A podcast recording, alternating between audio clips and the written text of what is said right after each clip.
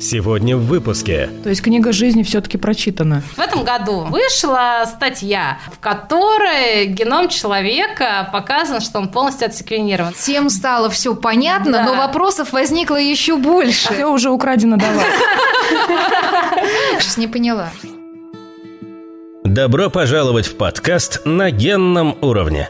Говорим с экспертами о медицинской генетике, развенчиваем мифы и подтверждаем факты – у микрофона Елена Абелева, кандидат биологических наук, заведующая организационно-методическим отделом медико-генетического научного центра имени академика Николая Павловича Бачкова и Юлия Муштакова, научный журналист, пресс-секретарь медико-генетического научного центра имени академика Бачкова – Здравствуйте, дорогие друзья! С вами подкаст «На генном уровне». Это подкаст медико-генетического научного центра имени академика Николая Павловича Бачкова. И сегодня наш первый выпуск, пилотный. Практически, я не побоюсь этого слова, мы сегодня пионерим с нашими дорогими гостями в студии. И первый выпуск мы посвятим общим вопросам медицинской генетики, чтобы вы убедились, что медицинская генетика касается всех, без исключения. И наш подкаст будет интересен и вам, и нашим друзьям, и вашим друзьям, знакомым, членам вашей семьи и много-много кому еще еще. Да, действительно, это так. Медицинская генетика касается всех, и наш подкаст будет интересен очень многим, особенно если вы нам поможете с этим подкастом. Задавайте ваши вопросы, предлагайте ваши темы о медицинской генетике, и мы обязательно их обсудим с нашими ведущими экспертами, с врачами и учеными. А вопросы свои вы можете задавать на почту gensobaka.med-gen.ru, а также в наших соцсетях, в соцсетях медико-генетического научного центра. И, наверное, надо представить представить, кто сегодня с нами в студии. Первой с вами здоровалась Елена Абелева. Меня зовут Юлия Муштакова. А с нами сегодня в гостях Ольга Щагина, кандидат медицинских наук, заведующий лабораторией молекулярно-генетической диагностики МГНЦ, врач, лабораторный генетик, ведущий научный сотрудник лаборатории ДНК-диагностики медико-генетического научного центра имени академика Бачкова. Ольга, здравствуйте. Здравствуйте, Юля, ты Ольга. справилась? Здравствуйте.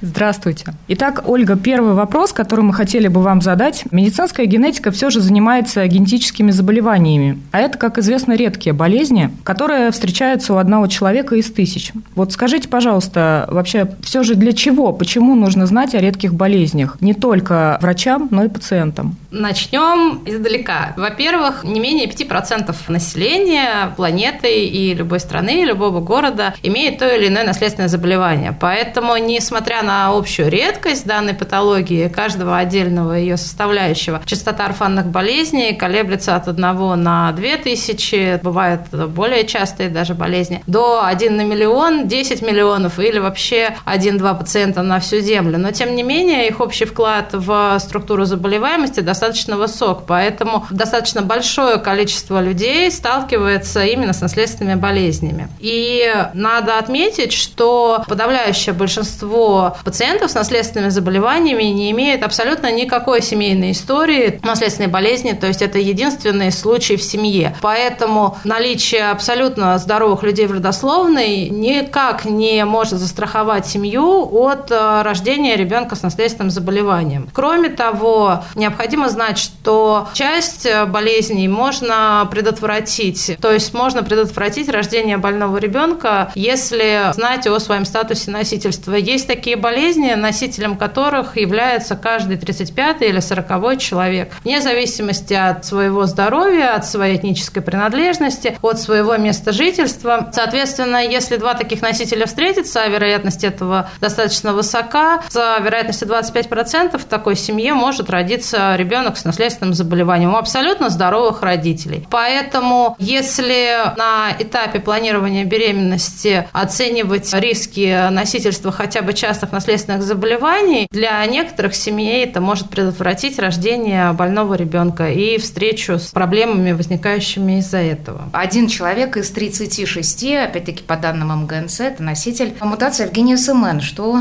приводит к рискам спинальной мышечной атрофии. Такое заболевание, мне кажется, уже на слуху у всех. Вот знаете, я хочу добавить, что базовые знания медицинской генетики, именно вот базовые знания, это такая вот хорошая прививка от какого-то, ну, мягко скажем, нечестного отношения к пациентам. Я вот сама лично сталкиваюсь с тем, что мне предлагают консультацию ген генетика, даже когда я прихожу, ну, я не знаю, с каким-то банальным отитом, то есть я не нуждаюсь в такой консультации, а мне пытаются ее, так скажем, навязать. Ну, а уж я молчу о всевозможных там генетических тестах, да, с которыми мы сталкиваемся буквально на каждом шагу, и чего только они не предлагают эти генетические тесты узнать, разве что вот будущее, наверное, еще не предлагают, да, узнать. Хотя нет, почему? Предлагают, кем хорошо было бы быть там ребенку, да, музыкантом или спортсменом. И так как базовые знания для нас, для всех важны, давайте мы в них и немножко покопаемся, разберемся. Давайте разберемся, что такое у нас нуклеотид, ген, ДНК. Давайте начнем с определения базовых терминов. Что же такое нуклеотид, Ольга? Я еще вернусь немножко назад. Вообще консультация генетика, она полезна. И неважно, по какому поводу вы туда попали, с атитом, с бронхитом, с заплывшим глазом. Но если вас э, привело на консультацию, в общем и целом, хотя бы один раз в жизни, наверное, это надо сделать, и не отказывайтесь от этого. Но только если это генетик, а не тот, который вышел из кабинета соседнего врача, где только что вел прием как совершенно другой специалист. Ну, на самом деле, большинство генетиков являются специалистами достаточно широкого профиля, и у большинства генетиков есть вторая и даже часто третья специальность, потому что патологии некоторых органов, они чаще встречаются среди наследственных заболеваний, соответственно, очень многие генетики имеют вторую специальность врача-невролога, что очень помогает им в работе дифференциальной диагностики болезней. Некоторые генетики имеют вторую специальность офтальмология, а есть специалисты со второй специальностью ортопедия, естественно, множество специалистов со второй специальностью педиатрии, так как многие наследственные заболевания проявляются после рождения или в детском возрасте. Ну и нельзя забывать, что часть специалистов имеет специальность и генетика, и лабораторная генетика, то есть могут и работать с пациентами. Я говорила, да, немножко других генетиках. Наверное, мы попросим это у слушателей вот нам сообщить. Вот интересно,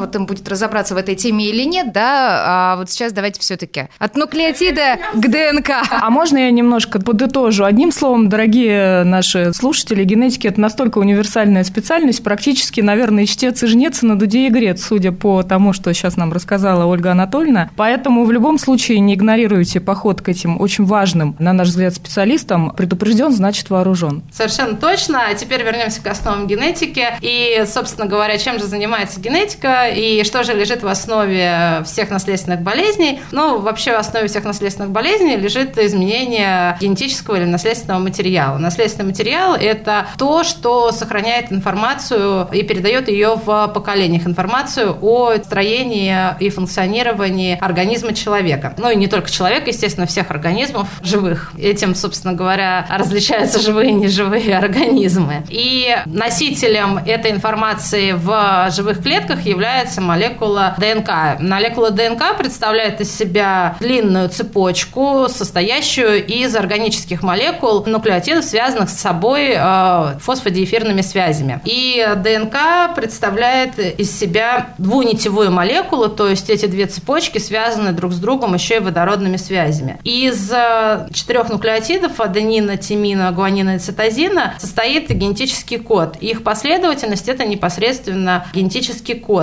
И в отличие от двоичного кода, который используется в информатике, да, нет, да, есть только нет тока, 0,1, живой код, э, генетический код, код троичный. То есть э, каждые три нуклеотида кодируют определенную аминокислоту в последующей молекуле белка. И несколько разных триплетов могут кодировать одну и ту же аминокислоту, так как возможных сочетаний трех букв э, гораздо больше, чем необходимых аминокислот. И для того, чтобы эта информация хранилась длительно и надежно, молекула ДНК, как я уже говорила, надежно скручена в двойную спираль, ну просто чтобы было ее труднее каким-то образом ее последовательность нарушить. А после того, как она скручена в двойную спираль, это все еще и упаковано в более компактную структуру вместе с э, гистоновыми белками в третичную структуру хромосом, и это обеспечивает достаточно высокую надежность хранения наследственной информации, а информации действительно много, но если мы переводим в язык информатики, то, например, в одном грамме дезоксирибонуклеиновой кислоты, как вещества, может храниться 455 миллиардов гигабайт информации, то есть это огромный объем в малюсенькой молекуле. На генном уровне.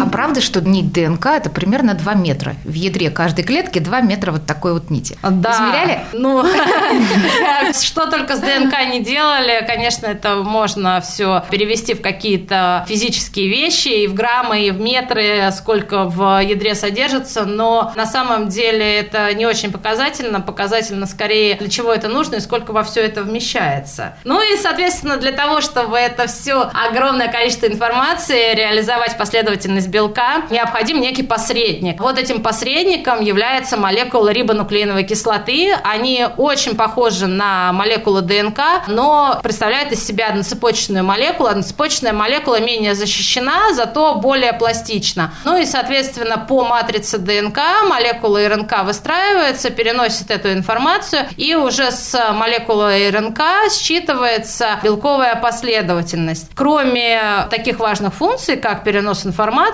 молекула РНК может быть, собственно говоря, конечным продуктом гена и выполнять множество различных функций и регуляторных, и структурных, и помогающих различным процессам воспроизведения информации. Собственно говоря, геном, то, что слово, которое очень любят все произносить, но не все понимают физический смысл, вложенный в это слово геном, это, собственно говоря, совокупность наследственного материала, который заключен в клетке организма. А вот с точки зрения понятия ген, ну, тут сколько людей, столько мнений, сколько великих генетиков и великих биологов, столько определений этому слову дают. На сегодняшний день никакого канонического определения этому понятию нет, потому что наши знания о том, что такое ген как единица информации, они постоянно расширяются. В 1909 году Вильгельм Йоханссон дал первое определение понятию ген как наследственный фактор, который несет информацию об определенном признаке или функции организма, и который является структурной и функциональной единицей наследственности. Ну, собственно говоря, вот эта структурная и функциональная единица наследственности, это пронеслось сквозь века.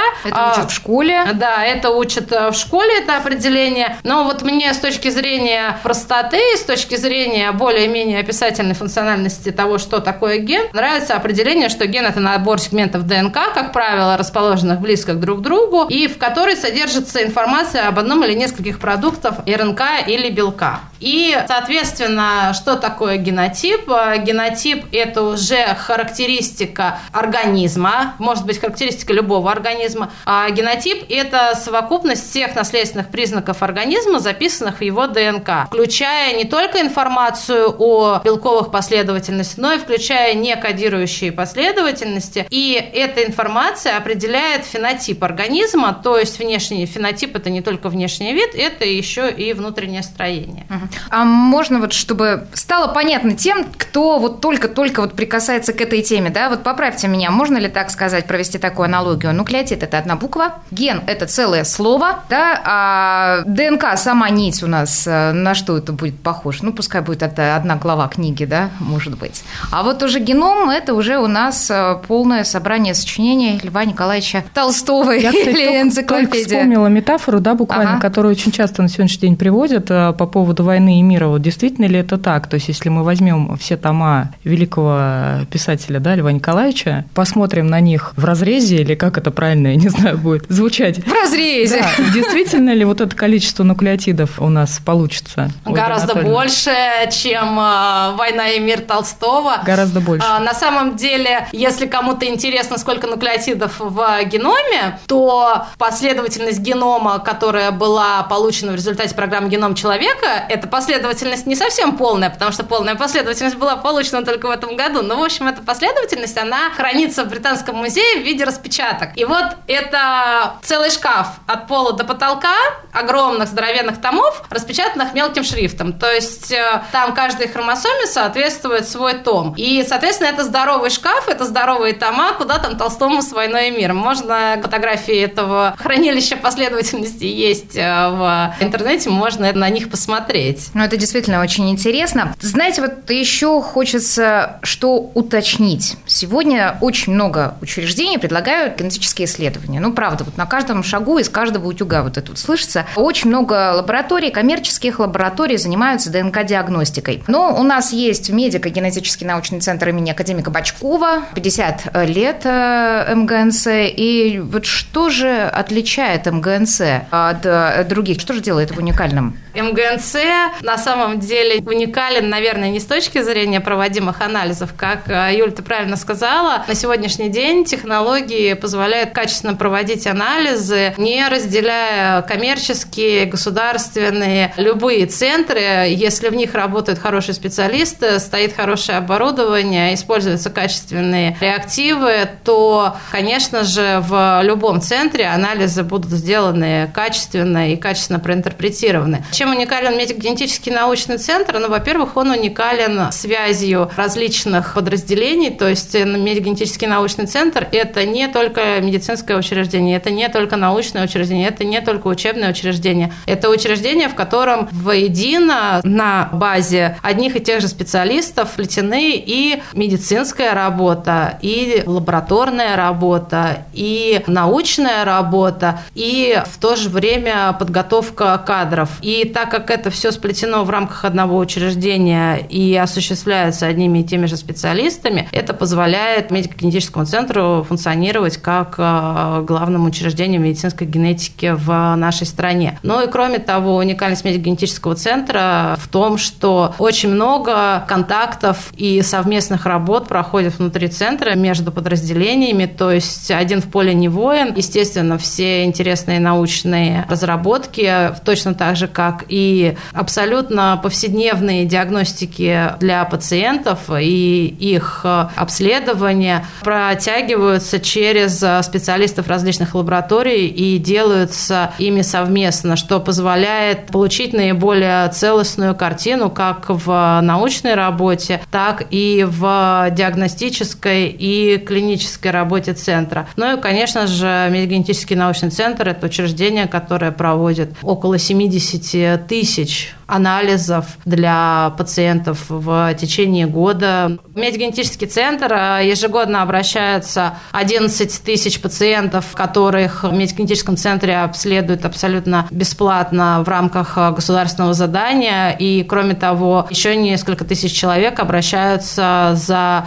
проведением платных обследований, платных консультаций, в том числе граждане иностранных государств. Можно вот сказать так, что иногда, в ряде случаев, когда человек, семья семья обращается к генетикам, генетикам приходится проводить такие вот фундаментальные научные исследования. Вот это вот тесное сплетение науки и медицинской практики – это отличительная черта МГНЦ. Ну, вообще, Юль, если мы говорим о медицинской генетике как науке, медицинская генетика не может изучать сверчков. Медицинская генетика должна изучать человека и наследственные заболевания. Ну и, собственно говоря, даже если медицинские генетики что-то опробуют на сверчках, они должны это делать не эфемерно, там, открыли сверчковую лихорадку. Этот эксперимент должен идти от потребностей конкретного пациента или группы пациентов, и результат его должен быть транслирован обратно для пользы этим пациентам. Поэтому, конечно же, медицинская генетика как наука строится именно на наследственных болезнях, человеческих наследственных болезнях, и именно на пациентах.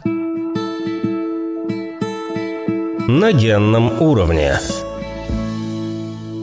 Ольга Анатольевна, а что же все-таки исследуют генетики для того, чтобы поставить диагноз пациенту? У нас основной акцент идет на помощь пациентам, которые приходят в медико-генетический центр. Как мы и говорили, что основной объект медицинской генетики – это, конечно же, пациент. И, как ни странно, генетики в первую очередь исследуют абсолютно не молекулу ДНК и не РНК, а в первую очередь генетики исследуют больного. Собирают медицинскую историю его рождения, начиная с беременности и родов. Собирают анамнез болезни, семейную историю, где пациент живет, к какому этносу он относится, откуда были его предки. Исследуются антропометрические данные пациентов, изучаются особенности внешнего, внутреннего строения, смотрят на данные различных объективных методов исследования, например, рентгеновского исследования, компьютерной томографии, например, при различных патологиях скелета, смотрят исследования магниторезонансной томографии при, ну, например, при тех же пороках пороках развития головного мозга или при эпилепсиях, смотрят результаты электронейромиографического исследования при подозрении на нервно-мышечные заболевания. И врача-генетика, кроме генетических анализов, часто интересуют самые-самые обычные анализы, потому что ключевая информация может содержаться в самых простых, абсолютно повседневных анализах крови и мочи. Например, заподозрить различные наследственные анемии можно по абсолютно простому клиническому анализу крови. И увеличение уровня абсолютно обычных ферментов, которые исследуются практически в каждом биохимическом анализе, АЛТ, АСТ, КФК, может свидетельствовать о нервно-мышечной патологии, может свидетельствовать о патологии печени. Поэтому может э, быть э, увеличение или изменение уровня билирубина, которое также может свидетельствовать о наследственном заболевании, в том числе, да, о наследственном заболевании. Поэтому в первую очередь врач-генетик исследует больного и его историю. И только уже после того, как а, больной тщательно обследован, только после этого врач а, составляет некий план генетического обследования. И очень плохо, когда все происходит наоборот, когда сначала исследует геном, а еще лучше геном трио, а потом приходят к врачу и говорят, объясните мне, что это. Причем этот геном а, исследуется, ну, просто не с каким-то подозрением, не с каким-то тщательным поиском причин какого-то диагноза, а вот просто в общем и целом какое-то генетически детерминированное заболевание. Поэтому все должно быть последовательно, в том числе и генетики, и объект исследования для генетика в первую очередь это больной. А давайте поясним все-таки, что такое геном трио. Мне кажется, не все слушатели об этом знают. Так, прям коротко, если можно. Но если уж мы пришли кратко, то, конечно же, для того, чтобы отобрать из отличий э, генетических то отличие, которое является причиной болезни, необходимо использовать некую семейную информацию. И бывает так, что сначала исследуют больного, выявляют некие варианты, которые могут иметь отношение к проявлениям его болезни, и после этого уже обследуют членов семьи на предмет мутации Денова или на предмет рецессивных заболеваний, например. Можно сделать геном трио, это когда исследуют сразу больного и его родителей, ну и, соответственно, уже на этапе анализа генома отбирают те варианты, которые еще и по типу наследования могут иметь отношение к болезни для данного пациента. То есть, по сути, это пациент и его родители, собственно говоря, да, мама, папа. Да, угу. по, по сути так. Ольга, такое огромное количество исследований, такие специалисты. А вот скажите, пожалуйста, есть ли возможность у пациентов получить такую консультацию, такое исследование бесплатно? Вообще в гарантиях государства в 323 федеральном законе прописана медицинская помощь бесплатно. Бесплатная медицинская помощь, конечно, она идет в неких рамках. Во-первых, любой э, человек абсолютно в любом регионе проживающий может получить помощь врача-генетика в рамках рамках медико-генетических центров, медико-генетических консультаций, расположенных при краевых больницах. Кстати, список этих консультаций, входящих в состав медико-генетической службы России, можно посмотреть на сайте МГНЦ в разделе специалистам. То есть абсолютно любой человек, абсолютно любой гражданин России может получить консультацию врача-генетика в рамках обязательного медицинского страхования. Кроме того, в рамках ОМС проводится целый ряд исследований, которые также делаются в том числе и на базе региональных консультаций консультаций. Конечно же, список этих исследований на сегодняшний день не успевает и, конечно же, недостаточный для диагностики всех наследственных заболеваний, но, тем не менее, обследование, конечно, лучше начинать по месту жительства в своем регионе. Может быть, на этом месте уже и будет поставлен диагноз, и не надо будет ездить в другие регионы и тратить на это драгоценное время, которое можно потратить на лечение или на реабилитацию. Ну и, соответственно, в медиагенетическом научном центре проводится еще более широкое обследование, и включающее и медико-генетическое консультирование по госзаданию, то есть бесплатно для пациентов, но не в рамках обязательного медицинского страхования, а уже как экспертного учреждения. И целый ряд анализов. Конечно же, не все, к сожалению, анализы, необходимые пациенту, на сегодняшний день может покрыть государственное задание, даже не в силу ограниченности бюджета, а в силу того, что части пациентов для того, чтобы поставить или подтвердить диагноз, необходимо не какое-то стандартизированное или хотя бы распространенное молекулярное обследование, а необходимо целое научное исследование для того, чтобы выявить причину болезни или подтвердить, что причиной болезни является именно это. Поэтому, конечно же, невозможно в рамках государственного финансирования предусмотреть все случаи, но тем не менее, кроме финансирования по госзаданию медико-генетического научного центра, в медико-генетическом научном центре также проводится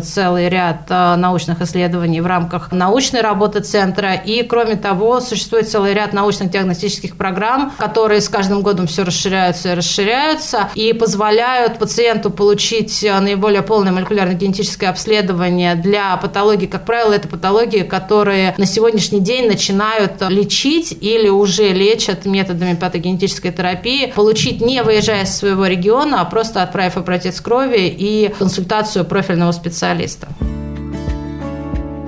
На генном уровне – Ольга Анатольевна, а вот по поводу роли личности в истории, если мы вернемся, вот вы говорили про Николая Павловича Бачкова, да, собственно говоря, основателя медико-генетического научного центра. Это был 69-й год, да, если я не ошибаюсь. То есть практически Николай Павлович по крупицам собирал тот уникальный штат исследователей, которые можно было, ну, так сказать, на тот момент найти и отыскать, да, по всей России. И вот как раз-таки, насколько я помню, Николай Владимирович Тимофеев-Рисовский, он был учителем Учитель, Николая Павловича и трех директоров медико-генетического генетического научного центра. То есть вот эта преемственность... Богатая история. Богатая какая. история и преемственность, она действительно на сегодняшний день, скажем так, передается из поколения в поколение. Да, ну, тот вообще, богатый опыт. Да, Елена, извините, я перебью. Вообще, на самом деле, про Тимофея Борисовского и про Николая Павловича Бачкова, наверное, можно записывать Это отдельные, отдельные подкасты. Да. А да, мы потому что, а, да, пожалуй, мы запишем. А, потому что, на самом деле, Тимофей Фрисовский основатель и воспитатель э, множества и российских и зарубежных научных школ э, генетиков. И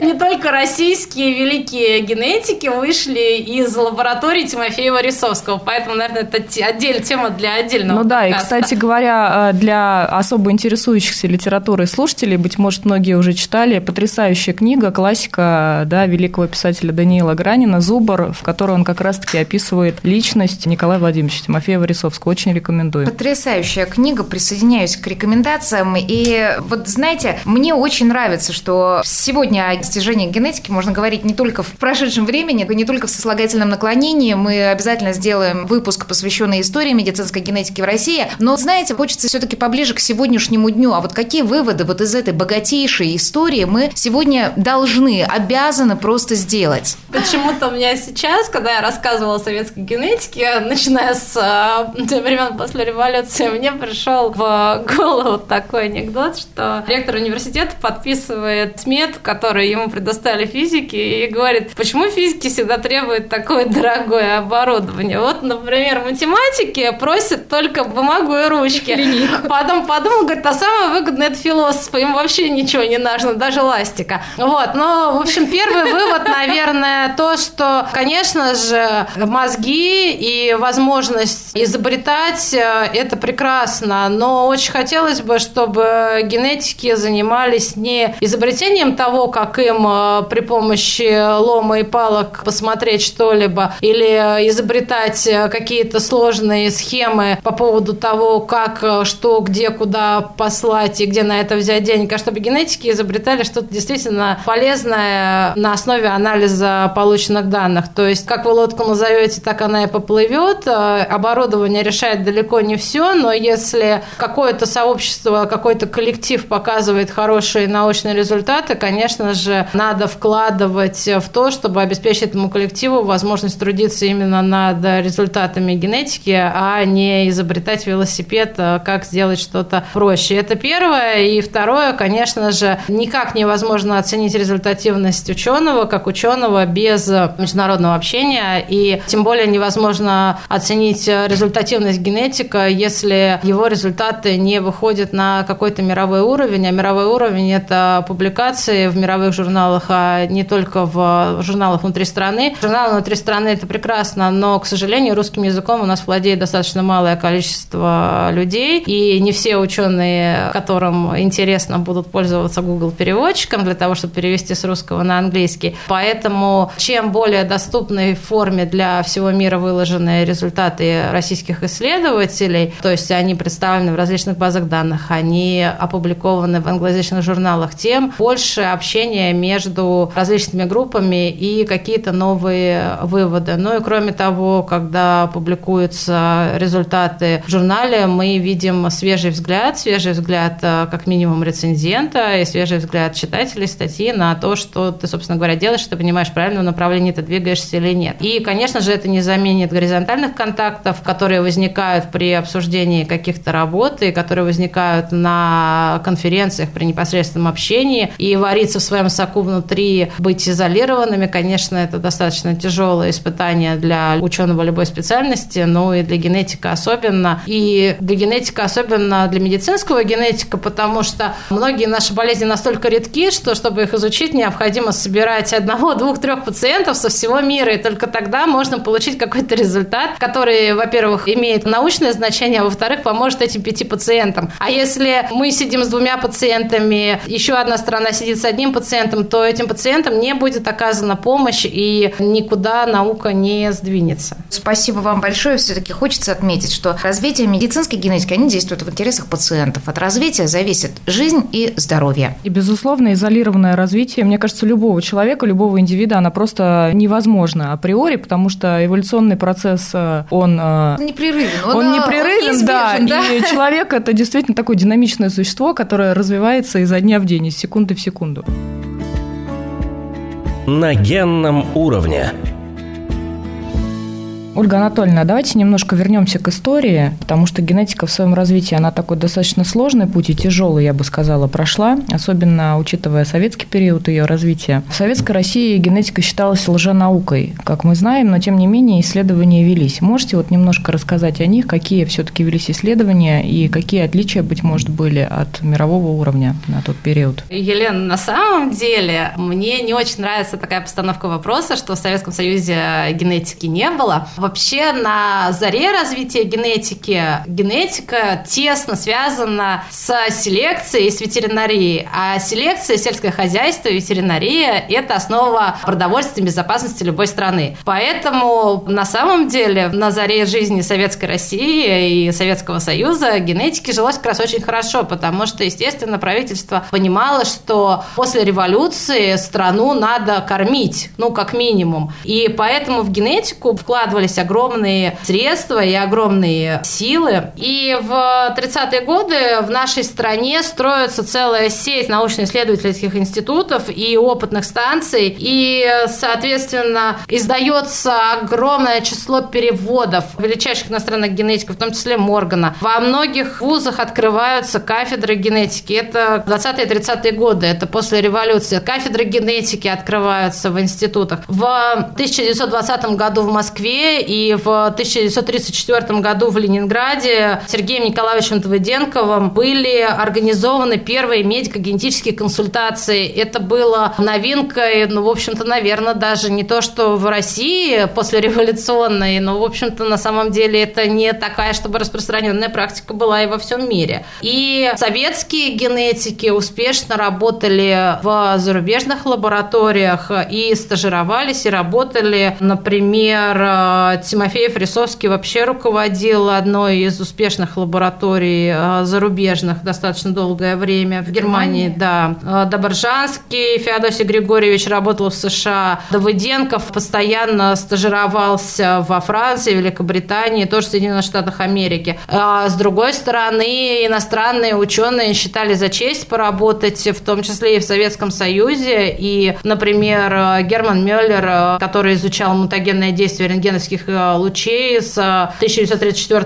по 1938 год руководил одной из больших и успешных лабораторий проблем гена и мутагенеза Института генетики Академии наук СССР, который ныне существует и называется его ген. И, конечно же, это были золотые годы, и признанными лидерами направления не только советского, но и мировые были Вавилов, Кольцов, Серебровский. И развивалась и радиационная генетика, и эволюционная генетика, естественно, селекция, теории микроэволюции, медицинская генетика, нейрогенетика. Все это развивалось семимильными шагами. Но тут наступили годы большого террора, и, конечно же, наряду с другими учеными в 30-х, 40-х годах пострадали и ученые генетики, попали под раздачу, многие были расстреляны, а некоторые, как Вавилов, погибли в тюрьмах. Именно в это время, когда всех, скажем так, лучших людей науки начинают зажимать, может быть, не столько с точки зрения проведения каких-то научных исследований, а именно с точки зрения постоянного страха за свою жизнь и за страха быть репрессированными, ну и, собственно говоря, части репрессировали, части посадили в тюрьмы, раскручивается учение агробиолога Лысенко. Почему оно раскручивается? Потому что это был такой грамотный маркетолог, который сумел преподать э, правительству и партии свою теорию, свой подход и пообещал э, на основании мичуринской биологии создать высокопродуктивные сорта растений. И опять же, вернемся к тому, что в те годы государство в первую очередь генетику использовало для решения, для обеспечения продовольственной безопасности страны. Все это было очень важно, но, конечно же, обещание Лысенко сделать так, чтобы все были сыты, используя те же ресурсы, это было очень хорошо для партии. И все это привело к тому, что после войны э, в 1948 году западная генетика была объявлена лженаукой, пропагандирующей Евгенику, и настоящая генетика в Советском Союзе затаилась до 1964 года, до того момента, как был снят с должности Никита Сергеевич Хрущев. Но зато контакт для тех, кто выжил за годы репрессий и за годы войны генетиков, началось опять э, такое время, когда они смогли выйти из подполья. Конечно же, личностные контакты между генетиками российскими и иностранными и внутри страны они не рвались. И генетика вышла из подполья на помост. Как раз произошло открытие структуры ДНК, которая многое объяснила. И Сразу же генетика, появилось вообще много именно советских научных работ. Ясное дело, конечно, их делали где-то в подполье все эти годы, но тут они все разом их взяли, все довели до ума и опубликовали. Кроме того, снова, опять же, если у нас развивается какое-то направление, появляется университетский учебник для биологических специальностей, учебник Лобашова «Генетика», который просуществовал очень долгие годы, претерпел несколько редакций, но тем тем не менее, просто классика изучения генетики. И кроме того, что очень важно, базовые знания по генетике были включены в курс школьной биологии. Наверное, все до сих пор помнят камолах и рогатых коров, да, и задачки про них гена чебурашек, примерно так. И это очень важно, потому что базовые знания по этой специальности закладывались еще со школьных учебников. И благодаря этому советская генетика очень быстро влилась в мировую генетику, генетику. Если мы говорим о медицинской генетике, то Николаем Павловичем Бачковым, в честь которого назван наш медико-генетический научный центр, реализована основа медико-генетической службы Советского Союза, представляющая из себя сеть медико-генетических консультаций, расположенных во всех регионах страны. Также изучались фундаментальные основы мутагенеза, изучалась популяционная генетика, благо территория Советского Союза и многообразие населявших ее народов, давала, где развернуться ученым популяционным генетикам. Но, конечно же, после этого, как черная полоса сменяет белому, трудные годы распада Советского Союза, отсутствие финансирования не то что генетической науки, а вообще любой науки в стране, отъезд многих ученых на Запад или переквалификация в абсолютно другие специальности не могло не сказаться на генетики в России, так как генетика – это очень ресурсоемкая специальность, особенно в силу появления, особенно в силу постоянной разработки и появления новых методов исследований. Соответственно, то, что в 20-х годах существовала описательная генетика, да, конечно же, в конце 20 века, начале 21 века, это уже эпоха молекулярной генетики, когда без приборов и реактивов, которые стоят достаточно дорого, сделать какую-то науку на мировом уровне стало уже достаточно сложно. И поэтому то, что 90-е годы, в годы отсутствия финансирования утечки мозгов, наметилось, конечно, некое отставание российской генетики от мировой, связанное с как раз недостаточностью вот этой ресурсной базы. Но, тем не менее, когда у тебя нет молотка, это стимулирует тебя его изобрести, когда у тебя нет копья, это стимулирует тебя придумать, как его сделать. Ну и, соответственно, в чем-то, наверное, несмотря на то, что сейчас генетические технологии являются одним из приоритетов государства, тем не менее, до сих пор российские ученые характеризуются тем, что с помощью буквально молотка и мата и микроскопа могут придумать много альтернатив э, западным высокотехнологичным методам. На генном уровне. Ольга Анатольевна, давайте вспомним историю. 20 век, вот как мы знаем, называли веком физики, а 21 век называли веком генетики. Вот, собственно говоря, почему же, что такого ключевого произошло с 53 года, с того самого эпохального момента, когда Отсоном и Криком была опубликована статья о структуре ДНК? Вообще, как э, с того времени изменился масштаб исследований, а вместе с ним и парадигма в науке и в медицине? Ну, я, как и обещала, я не могу начать с Отсона и Крика, потому что до Отсона и Крика было много чего в генетике, генетики. И давайте ограничимся хотя бы 20 веком, потому что даже до 20 века была генетика, как ни странно. Но начнем с 1910 года. Еще не знаем молекулярной генетики, никаких молекулярных основ. На основе анализа и исследования дрозофил были Это созданы... такие мушки. Давайте Это такие прекрасные... Да, маленькие столько терминов, такие мушки. Да, столько новых терминов. Давайте хотя бы зафиксируем термин дрозофила. Дрозофила – это просто, как сказать, сказать, это кумир генетики, но даже не бабушка генетики, это то, что позволило генетике родиться как науке, потому что эти прекрасные, замечательные маленькие мушки, во-первых, быстро размножаются, а во-вторых, обладают таким количеством различных признаков, если на них посмотреть под микроскопом, что сделало их одним из самых лучших объектов для изучения таких специалистов. По сути, ну, модельный организм такой, да? Да, конечно. В миниатюре. Конечно. Первые генетические карты, но, наверное, Томаса Моргана невозможно не упомянуть, если мы говорим о генетике 20 века, потому что первые генетические карты, которые показывали взаимное расположение различных признаков, хотя никто еще не знал, где эти признаки располагаются, но, тем не менее, они были созданы. В 20-х годов идет развитие квантовых и атомных теорий, что не могло не повлиять и на генетику в том числе. Ну и вехой также в истории генетики был 40-й год, когда Джордж Бидл и Эдуард Тейтл показали факт существования взаимосвязи между генами и белками, то есть стало понятно, что одно связано с, непосредственно с другим, и таким образом была связана генетика и биохимия, которая тоже в тот момент бурно развивалась. Кажется, такое очевидное, да, уже для нас сейчас ну, факт? может быть, кажется, и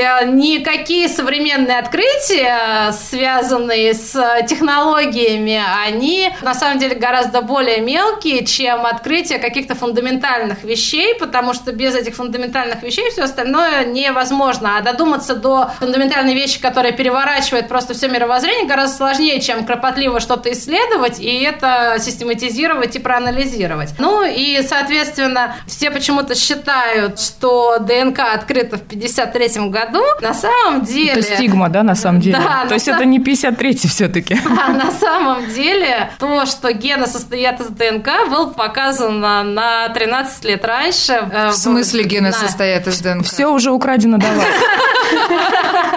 И в 44 году Освальд Эвери впервые показал, что гены состоят из ДНК, по крайней мере, гены бактерий. Я сейчас не поняла. Ну, вот так вот, что дезоксирибонуклеиновая кислота, как химическое вещество, является основой наследственности, было показано в 40-х годах. Действительно да? неожиданно. А про Розалинд Франклин вы немножко расскажете? Возьмешься? Ну, просто...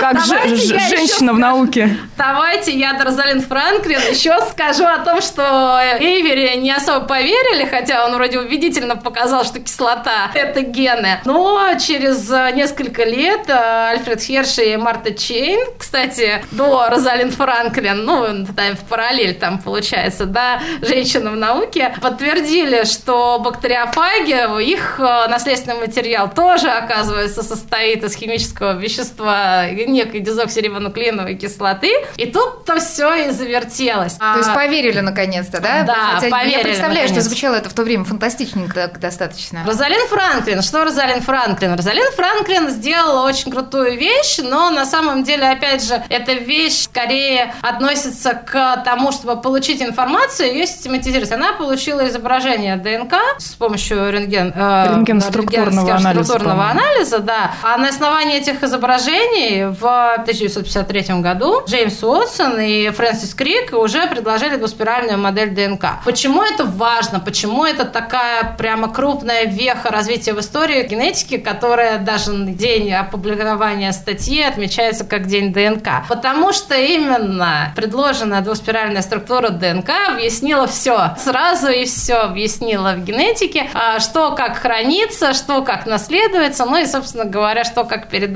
Всем стало все понятно, да. но вопросов возникло еще больше. Вопросов возникло еще больше, но это, скажем так, уже были технические разрешимые вопросы, в отличие от вопроса, как же это все хранится и сохраняется из поколения в поколение, которые были до того, как была предложена модель структуры ДНК. Ну и после модели структуры ДНК тот же Фрэнсис Крик предложил формулу, которая потом получила известность как центральная догма молекулярной биологии, и согласно этой формуле ДНК является хранилищем информации о структуре белка. Хотя на самом деле это было показано гораздо раньше, но догма принадлежит Крику. И посредником между ними является РНК, что также было показано, была уже информация раньше. И, соответственно, был показан полуконсервативный механизм передачи информации с ДНК на РНК. Какой? какой? Полуконсервативный. Но на самом деле это, наверное, уже такой, мне кажется, курс подготовки к поступлению в институт э, был, когда я готовилась к поступлению в медицинский институт, был такой углубленный курс биологии. Вот там опытами Зилсона и Сталя, они уже были в курсе подготовки к поступлению в институт. Отдельный подкаст сделаем для особо интересующихся. Задавайте нам вопрос, что же такое полуконсервативный? Э, что? Что полукон... Э, задавайте, задавайте ваши вопросы, мы запишем отдельный подкаст для тех, кто особо интересуется углубленной биологией На самом деле, и медициной. полуконсервативный механизм передачи информации, закодированный в ДНК, в дальнейшей последовательности РНК и белков. А вот все-таки, возвращаясь к Уотсону и Крику, я буду настаивать на 53-м годе. Так. Вот все-таки в результате этих изысканий, да, и Розалин Франклин, можем ли мы сказать, что была поставлена точка, но не окончательная, я так понимаю, в прочтении вот этой книги жизни? Нет, не можем. точки в прочтении книги жизни еще полвека. Мы еще полвека. Вот как. Это будет в следующем подкасте. Полвека, еще 70 лет. Нет уж, подождите следующий подкаст. Давайте еще 5 минут. Я хочу заинтриговать просто наших слушателей. И, соответственно, после того, как э, бы после Уотсона и Крика в, предположили, было доказано, что между передачей информации с ДНК на белок есть посредник в виде РНК. И э, в 61-65 году стало понятно, что информация, хранящаяся на ДНК, определяет структуру белка. И, что самое важное, был расшифрован генетический код, то есть стало понятно, какие именно триплеты кодируют какие именно аминокислоты а, в белке. То есть уже появилась основа для дальнейшей работы. И, кроме того, в 60-х годах было показано, что все не так просто, что для того, чтобы что-то синтезировалось, это все еще должно сложно регулироваться, иначе не будет ничего хорошего никакой структуры не будет. Ну и, соответственно, появились работы по первым механизмам регуляции транскрипции и экспрессии генов. Ну, это все бурно развивалось, потому что такая большая основа была заложена, и, соответственно, до 90-го года было составление карт генома, идентификация генетической последовательности отдельных генов. Уже после... Уже да, нулевые у нас пошли. Да, уже пошли у нас после 90-х годов пошли нулевые, но на самом деле 90 по 2003 год проходила программа «Геном человека». В чем она заключалась? В том, что для того, чтобы двигаться дальше, мир понял, что надо знать уже последовательность ДНК. То есть недостаточно генетических карт, недостаточно последовательности отдельных генов, надо знать всю последовательность ДНК, поэтому с 90 по 2003 годы шла программа «Геном человека», по которому очень сложным, очень трудоемким методом была секвенирована, то есть прочтена последовательность практически всего генома человека. Но не всего, но этого уже было достаточно для того, чтобы на основании этой последовательности, так называемой референсной, появились методы, которые позволяют читать маленькие кусочки последовательности ДНК и накладывать ее на эту последовательность, выстраивая тем самым последовательность генетическую конкретного индивида. В этом году вышла статья, в которой геном человека показан, что он полностью отсеквенирован. Дело в том, что секвенирование того генома, которое закончилось в 2000 году, ну, то есть в 2000 году был выпущен как бы черновик, потом его слегка подкорректировали, и в 2003 году уже был выпущен окончательный вариант генома, он был неполный. А дело в том, что в геноме человека есть очень много так называемых повторяющихся последовательностей, которые очень сложно секвенировать. И не было методов, которые позволяли бы их четко отсеквенировать и выровнять, и понять, как это все друг за другом расположено. И вот только в этом году, наконец-то, с этой задачей справились окончательно. И, наверное, 2022 год – это еще одна веха в истории генетики, когда, Безусловно, про которую можно сказать, историю, да. что, да, что наконец-то полностью отсеквенирован а, геном а, человека. То есть книга жизни все-таки прочитана? Ну, Или мы все равно держим интригу? Но не понято. Оно не понято, да. Но это как, понято. знаете, ученые нашли на стенах а, древние письмена, но только язык уже никто не знает. А здесь язык еще никто не знает. Ну или не до конца знает. И вот как ученые, археологи начинают по изображениям букв пытаться совместить какие-то картинки, чтобы понять, что же это за язык и что же на нем написано. Вот сейчас точно так же генетики совмещают свои ранее полученные знания с новыми знаниями и с э, результатами экспериментов, чтобы понять, э, что же написано в книге жизни. То есть, ну, по сути, ж... следующий этап – это интерпретации, получается. Ну что же, мы будем следить в нашем подкасте на генном уровне за успехами, успехами в этом прочтении и за другими достижениями медицинской генетики не только в нашей стране. Ольга, спасибо вам огромное. Это был подкаст на генном уровне медико-генетического научного центра имени академика Бачкова. Ольга, спасибо большое за столь интересный эфир. Надеемся, нашим слушателям тоже было очень интересно слушать. Тема, конечно, действительно глубокая и достаточно сложная. Я вот сейчас, э, пока слушала курс, вспомнила генетические карты из курса биологии. Задавайте, дорогие друзья, ваши вопросы на почту